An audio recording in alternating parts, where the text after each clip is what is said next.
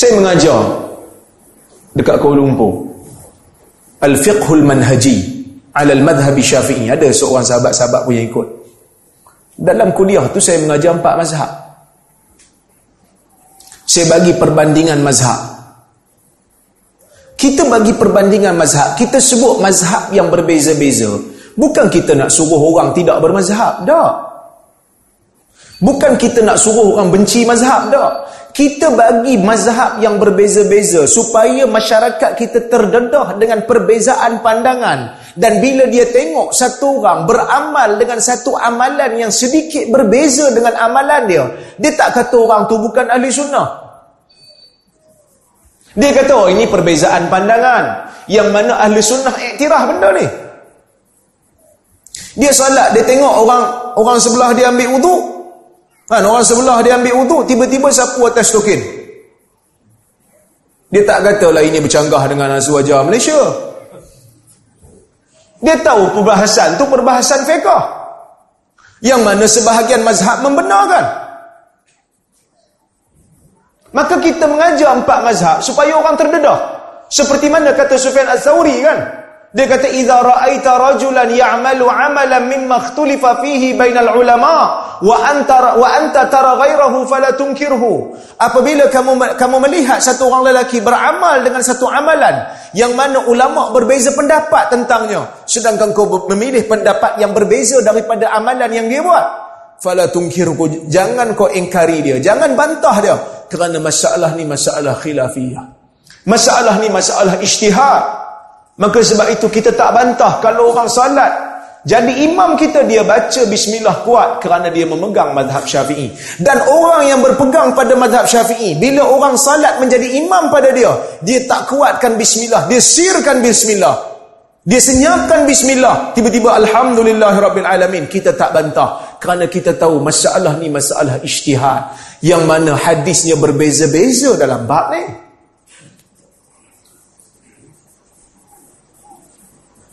Barulah dikatakan sebagai ahlu sunnah. Yang mana ahlu sunnah ini seperti mana kata Al-Imam As-Sabuni. Mereka berkasih sayang sesama ahlu sunnah. Yatahabuna fid din. Mereka dalam bab agama mereka berkasih sayang sesama mereka. Tapi kita ni dalam masalah-masalah khilafiyah, dalam masalah-masalah ijtihad, kita begitu keras. Seolah-olah macam tidak ada ruang melainkan hanyalah mazhab kita.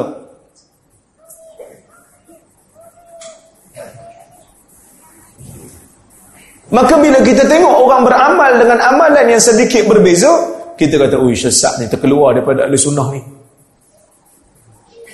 kembalilah kepada ahli sunnah yang sebenar isilah borang ni sejak bila pula nak masuk ahli sunnah kena ada borang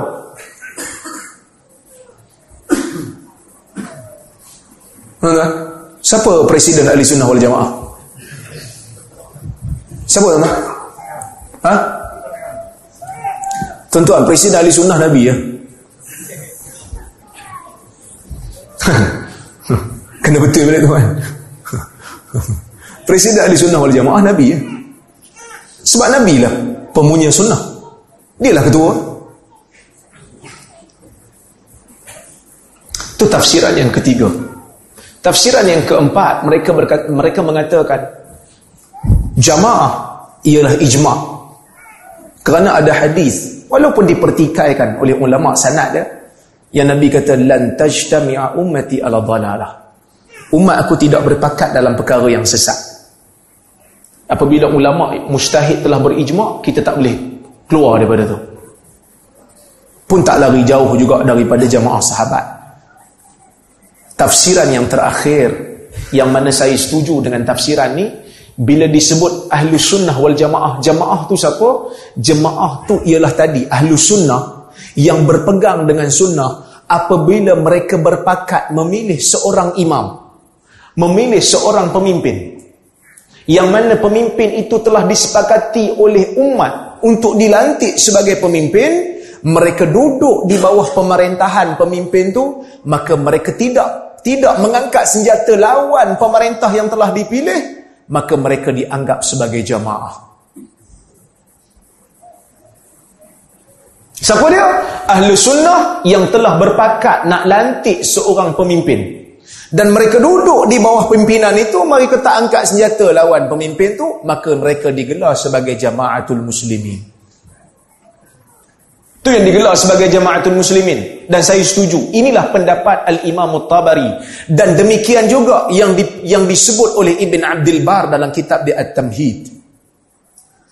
Demikian juga yang dipersetujui oleh Al-Baydawi dan pendapat ni juga pendapat yang mana Ibn Hajar cenderung kepadanya. Maka kalau kita tengok dalam negara kita ni, kita ahli sunnah semua kan? Ada syiah ni? Tak ada kan? kita ahli sunnah semua. Kita duduk di bawah satu pemerintahan.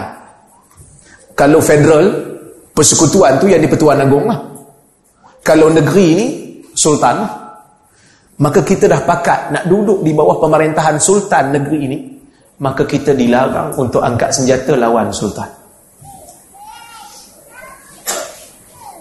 sebab tu sultan tauliah semua datang daripada dia kita nak kahwin wali hakim sultan kan kalau yang tak ada sultan agung lah. maka itu dipanggil sebagai imam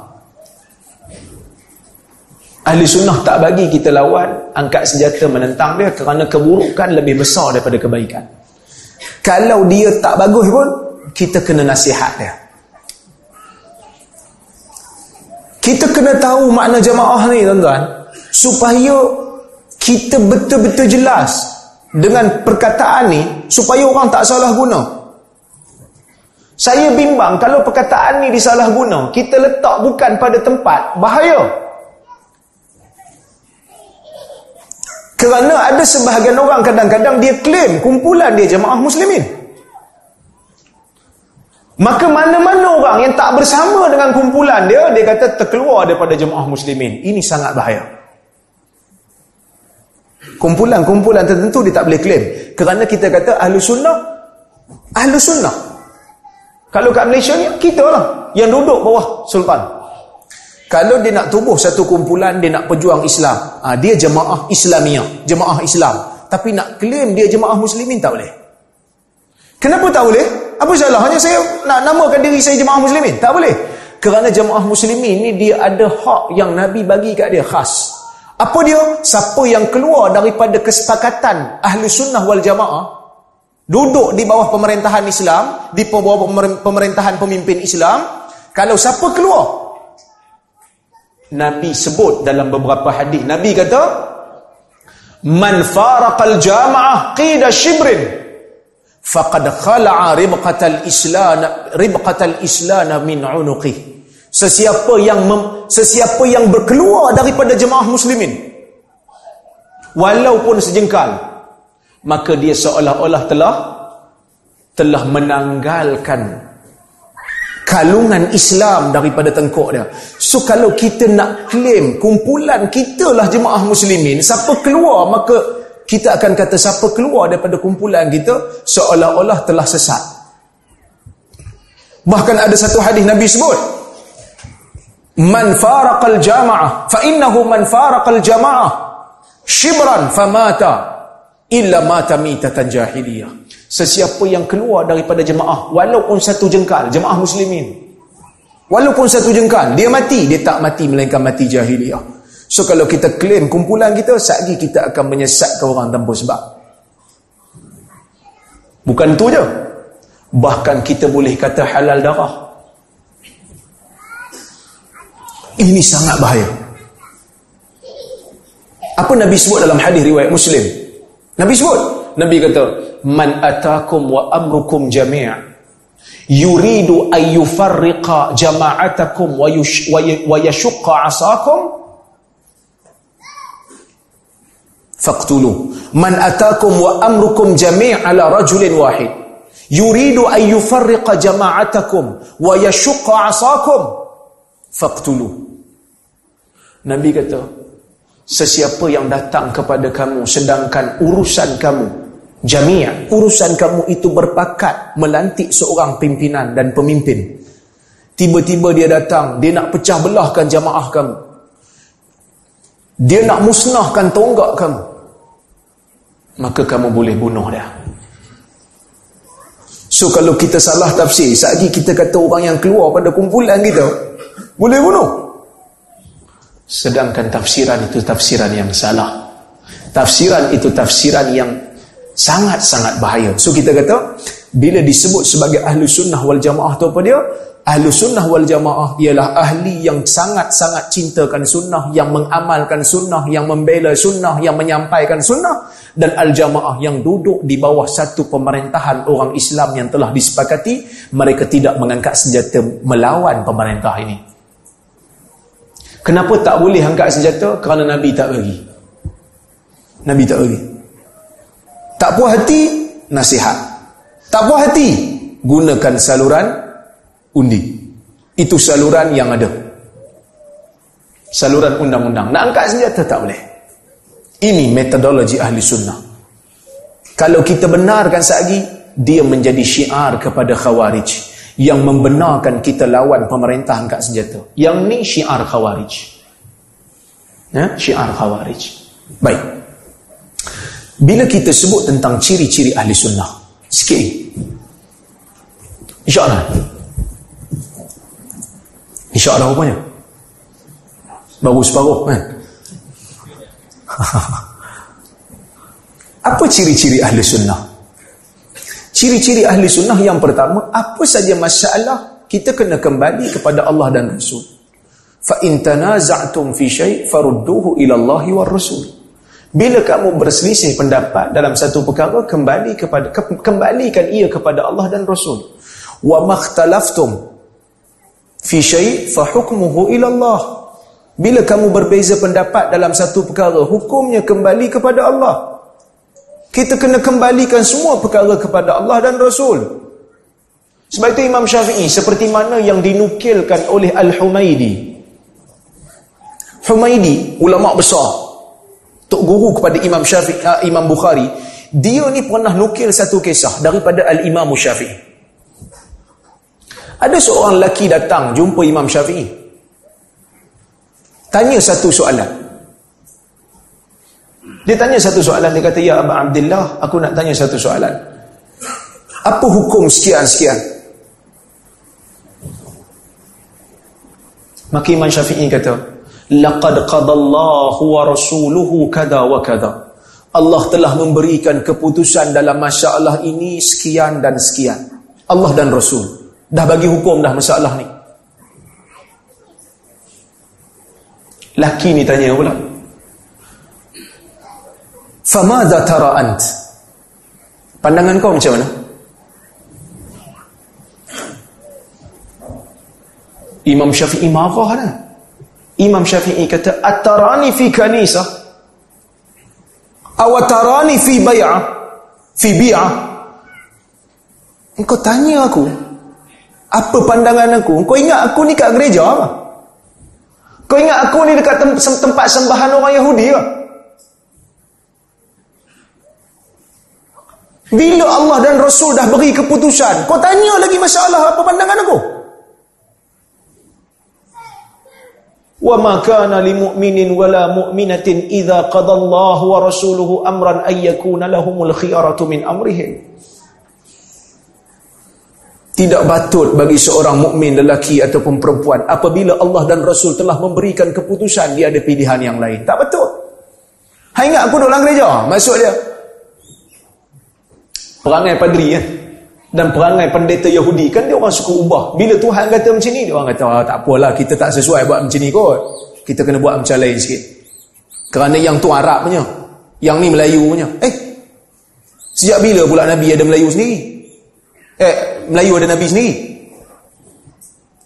Ha? Kan? Nabi bagi sunnah dalam masalah tu dia kata yang tu yang tu Arab. Yang kita ni Melayu, kita kena buat cara Melayu. Ha? Maka bu kita bukan ahli sunnah wal jamaah lah. Ha? Kita bukan ahli sunnah wal jamaah, kita ahli Nusantara.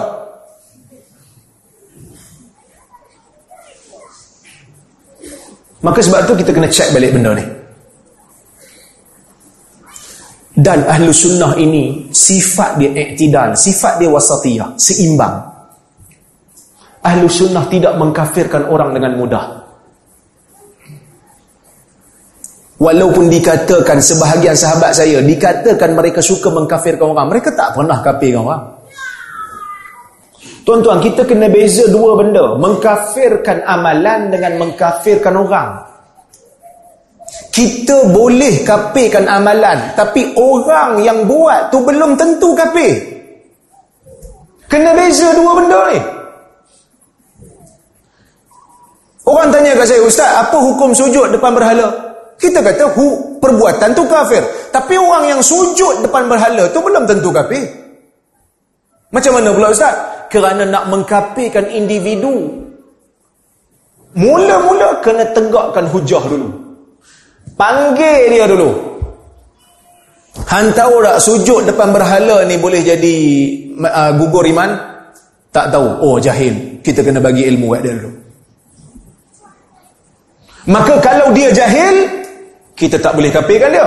Kerana dalam bila kita belajar akidah ahli sunnah, apa perkara yang menghalang kita mengkafirkan orang? Pertama sekali jahil. Oh dia tak jahil Ustaz, saya tahu Ustaz. Habis itu pasal apa pergi sujud? Saya lupa Ustaz. Lupa pun tak boleh nak nak tak kafirkan dia. Saya lupa nak. Yang ketiga, tak boleh nak kafir ke orang bila dia silap. Dia silap. Saya tersilap lah Ustaz. Patut saya tak solat kat situ. Saya solat sebenarnya bukan saya sujud depan bahala tu. Saya solat. Tapi saya silap pilih. Okey silap. Tak boleh kata kafir lah. Yang keempat, bila mana dia dipaksa. Dia dipaksa. Pasal apa hang sujud depan bahala? Dia nak paksa saya, paksa saya Ustaz. Kalau tak saya kena bunuh. Tapi dalam keadaan saya sujud tu saya beriman sungguh. Tapi nak macam mana saya dipaksa saya takut kena bunuh. Tak boleh kafir dia? Dan yang kelima takwil. Dia takwil, maksudnya dia ada alasan lain. Pasal apa solat depan kubur ni? Saya dia ada takwilan dia. Yang mana takwilan itu mungkin salah, tapi dia ada takwilan. Dia bukan sembah kubur tu. Dia pusing kok mana? Tak boleh kafir kan dia? Cuma kena bagi tahulah amalan buatan sujud depan kubur ni salah. Maka ini mawani'ut takfir. Perkara yang menghalang kita daripada mengkafirkan orang. Tapi perbuatan tu, kalau orang tanya kita, perbuatan tu, kita kena katalah perbuatan sujud depan berhala, kafir eh? Tapi nak kafirkan orang, mesti bebas daripada lima benda ni. Salah satu ada, tak boleh kafirkan eh? Ni ahli sunnah.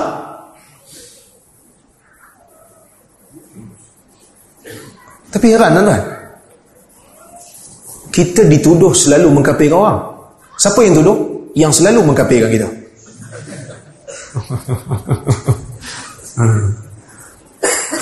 Betul tak? Ke tuan-tuan tak setuju? Ha, tak setuju tak apa boleh angkat tangan lagi. Ha. Dan ahlu sunnah wal jamaah mereka seimbang dari sudut penerimaan dalil mereka menggunakan akal di mana akal berfungsi dan mereka tidak menggunakan akal di mana dalam perkara-perkara yang akal tak boleh masuk. Dalam perkara gaib mereka terima. Mereka tak jadi mu'tazilah. Bab azab kubur mereka tak bincang banyak. Selagi mana dalilnya sahih mereka terima. Sifat-sifat Allah mereka tak bincang banyak. Mereka terima dan beriman. Mereka tak guna akal lebih daripada had. Ini ahli sunnah. Seimbang dalam beragama mereka tidak lebih-lebih menggunakan akal. Mereka guna akal sekadarnya. Selain daripada itu, mereka mengagungkan dalil. Dan mereka tidak mendakwa kemaksuman melainkan hanya pada Rasulullah sallallahu alaihi wasallam. Sebab itu mereka tidak ta'assub kepada mana-mana orang selain hanyalah kepada Nabi. Sebab itu Imam Malik jelas dia kata, kullu syakhsin yu'khadhu min qawlihi wa yurad kullu ahadin yu'khadhu min uh, qawlihi wa yurad illa sahibi hadzal qabr. Semua orang perkataannya boleh diambil dan ditolak melainkan orang yang berada dalam kubur ni diisyaratkan kepada kubur Nabi sallallahu alaihi wasallam. Ni ahli sunnah. Mereka berlapang dada dalam masalah-masalah ijtihad. Dan sifat ahli sunnah juga mereka benci kepada bid'ah. Walaupun bid'ah tu kecil kerana mereka berpegang dengan sunnah bila bertembung dalam amalan mereka kalau mereka buat bid'ah yang kecil ni mereka akan tinggal amalan sunnah ni. Mereka akan tinggalkan bid'ah tu. Walaupun bid'ah tu kecil.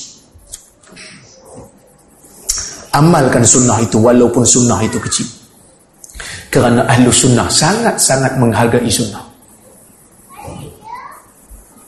Mereka tak bagi alasan. Alhamdulillah saya tak tahu di Kelantan kan tapi di Pining satu usaha yang baik menghidupkan kembali sunnah yang telah mati. Apa dia? azan subuh dua kali. Sebelum subuh sekali waktu subuh sekali. Dulu masa kita bagi tahu benda ni sunnah. Ada seorang ustaz dia kata kalau kita azan dua kali lagi orang jadi keliru. Takut subuh dah masuk. Tuan-tuan kita ada Facebook kita ada Twitter kita ada TV kita ada radio dan dia yang cakap tu pun selalu masuk radio. Gunalah radio aja orang. Belum apa-apa dah give up. Macam mana? Sagi kalau kita azan dua kali lepas azan pertama orang terus solat. Ajarlah. GST yang pening pun orang boleh boleh faham. Kan dulu pening juga kita kan pasal GST. Keluar dalam TV, keluar dalam radio, ajar orang tentang GST lama-lama orang yang tak, paling tak faham dia boleh kira GST sehari berapa dia kena.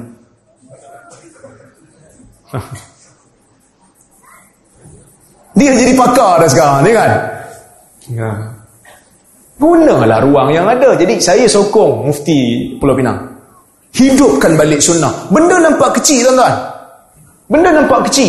Tapi kita ahli sunnah walaupun kecil kita rasa sangat-sangat menghargainya bila lagi kita nak hidupkan sunnah ni kita hidupkan lama entara ada kuasa ni buat guru saya selalu pesan Syekh Abdul Malik Sa'adi dia selalu pesan dia kata bila pegang jawatan kita kena ingat satu eh lepas kita lepaskan jawatan tu jangan jangan fikir alangkah baiknya kalau aku buat benda ni kena fikir yang tu Masa tengah ada kuasa, tengah ada jawatan. Kena fikir selalu dalam kepala. Supaya nanti bila aku lepaskan jawatan ni, jangan duk fikir. Jangan menyesal. Alangkah baiknya kalau aku buat benda tu dulu. Kita selalu takut dengan orang. Tuan-tuan, orang yang tak ada ilmu, yang jahil, dia sentiasa akan cakap. Tapi sejak bila pula orang jahil menjadi penentu untuk orang yang ada ilmu? Orang yang ada ilmu lah kena lead orang jahil. Yang ni orang berilmu nak cakap. Takut lagi orang cakap apa kat saya. Nabi pun orang cakap macam-macam. Petah lagi kita. Tapi percaya tuan-tuan. Percayalah kat saya. Imam Bukhari hidup dalam buangan. Masa dia hidup dia kena fitnah macam-macam. Lepas dia mati orang angkat dia. Hamka masa dia hidup orang kutuk dia macam-macam. Tapi hari ini cuba cari mana universiti kat Nusantara yang tak berbicara tentang pemikiran Hamka dan sumbangan dari dia dalam dakwah. Cuba cari orang yang memusuhi Hamka zaman tu. Ada tak dibincang dan diwacanakan pemikirannya? Sejarah akan memilih yang terbaik untuk diletakkan dan ditulis dengan tinta emas. Jadi saya berhenti dulu. Saya buka pada soalan ataupun komentar ataupun kritikan kalau-kalau ada. InsyaAllah. Nak dengar agak pada orang Kelantan kan?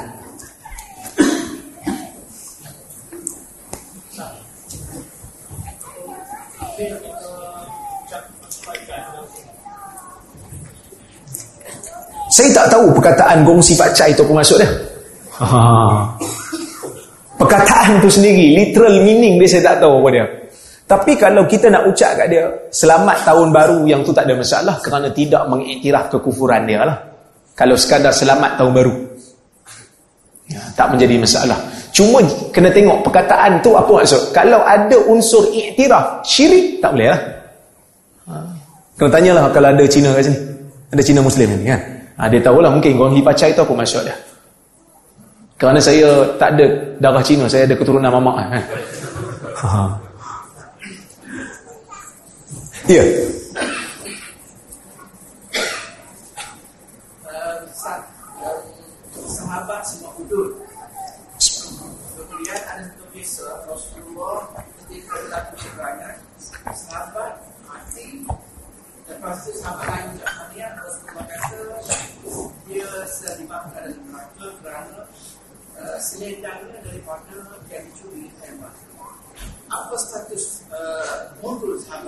Baik.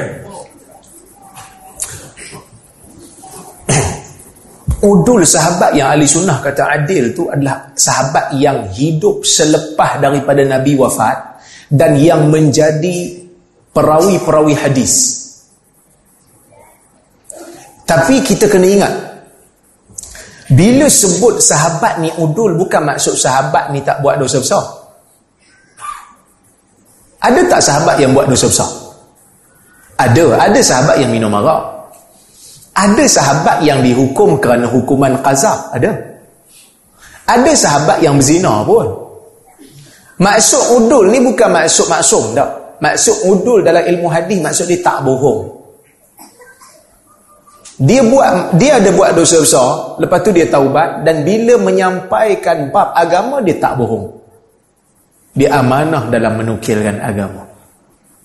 Tapi yang yang dibagi tahu tu yang dia kata masuk dalam neraka tu, dia bukan perawi hadis sebab dia meninggal sebelum daripada Rasulullah wafat. Dia bukan perawi hadis kan? Ha. Okey, tuan.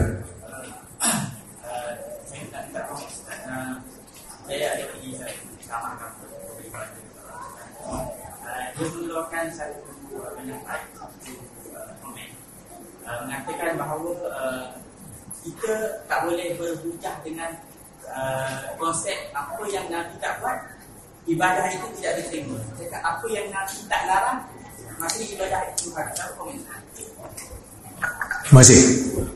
Bagus ni soalan. Ya. Ibadat yang Nabi tak larang patutnya harus. Bukannya dilarang. Tanya kat ustaz. Ustaz tu. Boleh tak kalau saya nak azan sebelum solat hari raya? Tuan-tuan solat raya azan. Ha, kalau tuan-tuan kata azan saya kena tanya masalah mana ni kan? Cuba cari mana Nabi larang azan sebelum solat raya? Sebelum tarawih ada azan?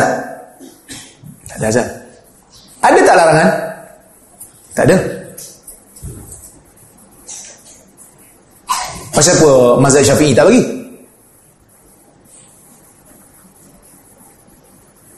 Kerana Nabi tak buat. Maka apa saja ibadat yang ada kaifiat khusus. Dia ada bentuk khusus, waktu tertentu, bentuk tertentu. Maka kalau Nabi tak buat zaman dia, dan keperluan nak buat ada tapi Nabi tak buat. Dan tak ada halangan pun untuk Nabi buat maka sunnahnya tak buat. Contoh eh, saya bagi contoh. Ini benda disebut oleh Ibn Hajar Haytami dalam fatwa hadisiyah. Dia kata setiap ibadat yang keperluan zaman Nabi ada untuk dilakukan ibadat tu. Tapi Nabi tak buat. Dan Nabi tak buat tu bukan sebab ada halangan. Tak ada halangan pun tapi Nabi tak buat. Maka sunnahnya tak buat Itu yang itu yang ulama kata tidak sunnah bid'ah kalau azan sebelum solat hari raya. Kerana keperluan untuk azan ada nak panggil orang. Tapi Nabi tak buat dan Nabi tak buat tu bukan sebab ada halangan. Tak ada halangan apa pun kalau Nabi tak buat boleh ya buat. Beza kalau ibadat tu Nabi tak buat sebab tak ada keperluan. Contohnya macam kumpul Quran. Zaman Nabi tak ada keperluan. Kerana orang hafal Quran ramai. Dalam satu mushaf. Quran ditulis tapi tak dikumpul dalam satu mushaf lagi. Dan juga ada halangan untuk Nabi buat sebab Quran masih turun. Quran masih turun. Sekali kalau Nabi kumpul satu mushaf tu, turun lagi dah nak kena tambah surah tu pula. Sedangkan surah tu dah dikumpul lepas, lepas surah tu surah lain. Dah nak kena padam balik. Maka ada halangan, maka Nabi tak buat. Maka kita tak kata benda tu bidah. Nah? Okey. Saya bagi contoh yang lain. Mulla Ali Qari. Ulama besar lah Mulla Ali Al-Qari ni dalam kitab dia Mirqatul Mafatih. Dia komen tentang selawat selepas azan. Lepas azan ada sebahagian negara yang muazzin dia selawat kuat. Betul-betul lepas azan, dia berhenti kejap, lepas tu dia selawat pakai mikrofon juga. Dia kata, selawat tu sunnah. Tapi kaifiat tu bid'ah. Kerana memang Nabi suruh selawat, tapi bukan selawat dilaungkan suara. Selawat slow-slow, sendiri-sendiri sudah. Itu zaman Nabi. Itu mula ahli qaryah, bukan saya. Tak puas hati, call dia. Debat Dr. Mazhar dengan Zamihan. Jangan cakap itu. Debat Dr. Mazhar dan Dr. Zamihan, mohon pandangan. Katanya dia dah habis PhD kita kena bagilah. Ha, kita kena bagi kredit juga. Susah betul-betul buat PhD kan.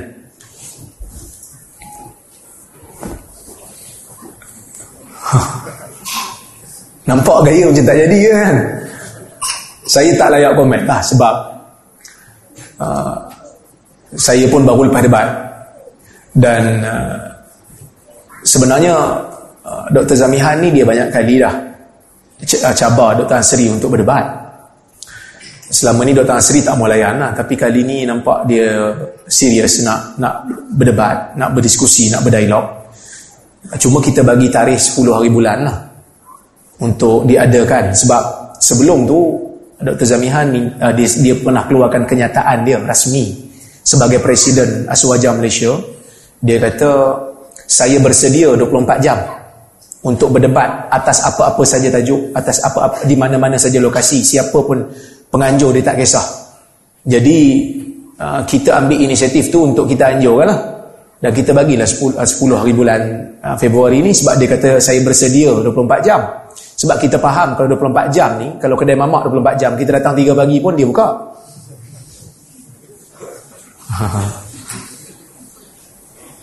Sebab ada sebahagian yang cuba tafsir dia kata maksud saya bersedia 24 jam tu maksudnya saya bersedia dalam masa 24 jam daripada saya tulis statement ni dari 24 jam tu dah habis kita tak faham macam tu sebab dia kata saya dia tak kata saya bersedia dalam 24 jam dia kata saya bersedia 24 jam macam kedai buka 24 jam.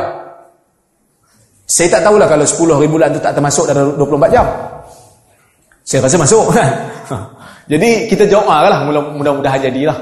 Ha, mudah-mudahan jadi uh, mereka masih penganjur masih lagi cari tarikh lah. Berdebat apa bukan berdebat maksudnya berbincang dengan dia tentang tarikh. Tentang tarikh kita doa supaya jadilah 10 hari bulan ni.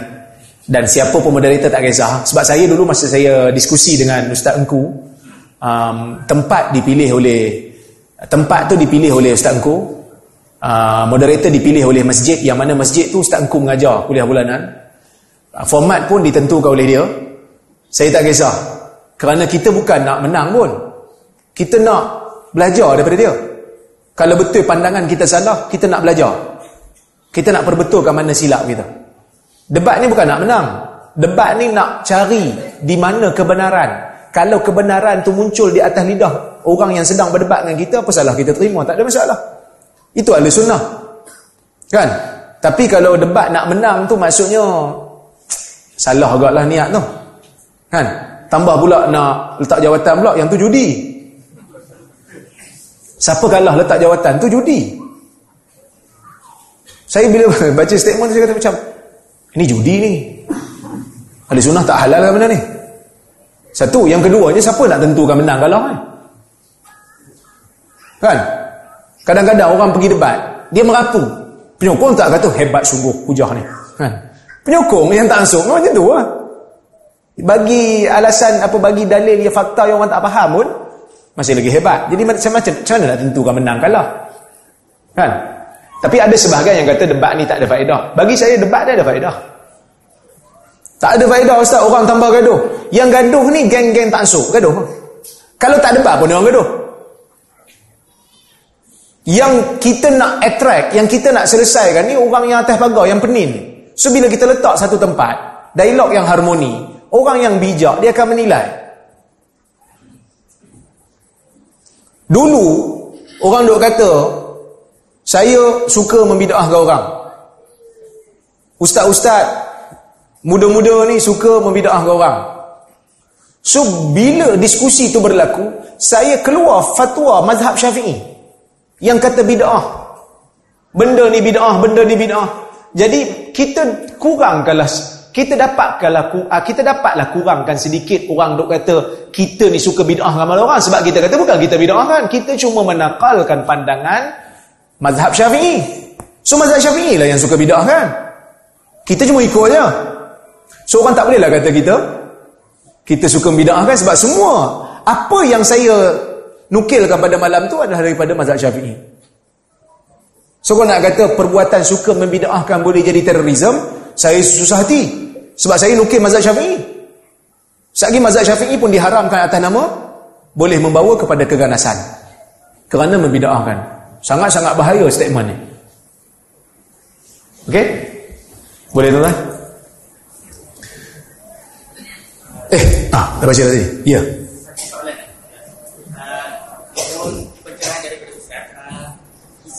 Yang Madinah yang disambut dengan Baik, Ibn Hajar menyebut benda ni dalam kitab dia Fathul Bari. Ada dua riwayat di sana yang mengatakan uh, uh, bila qasidah Tala'al Badru Alaina ni dilaungkan. Kerana dalam dalam qasidah tu disebut min thaniyatil wada' Tala'al Badru Alaina. Lepas tu disebut min thaniyatil wada'.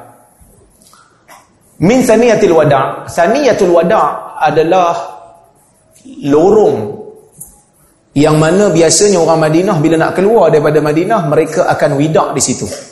Mereka akan hantar orang yang nak memusafir sampai situ. Dia macam pintu gerbang lah.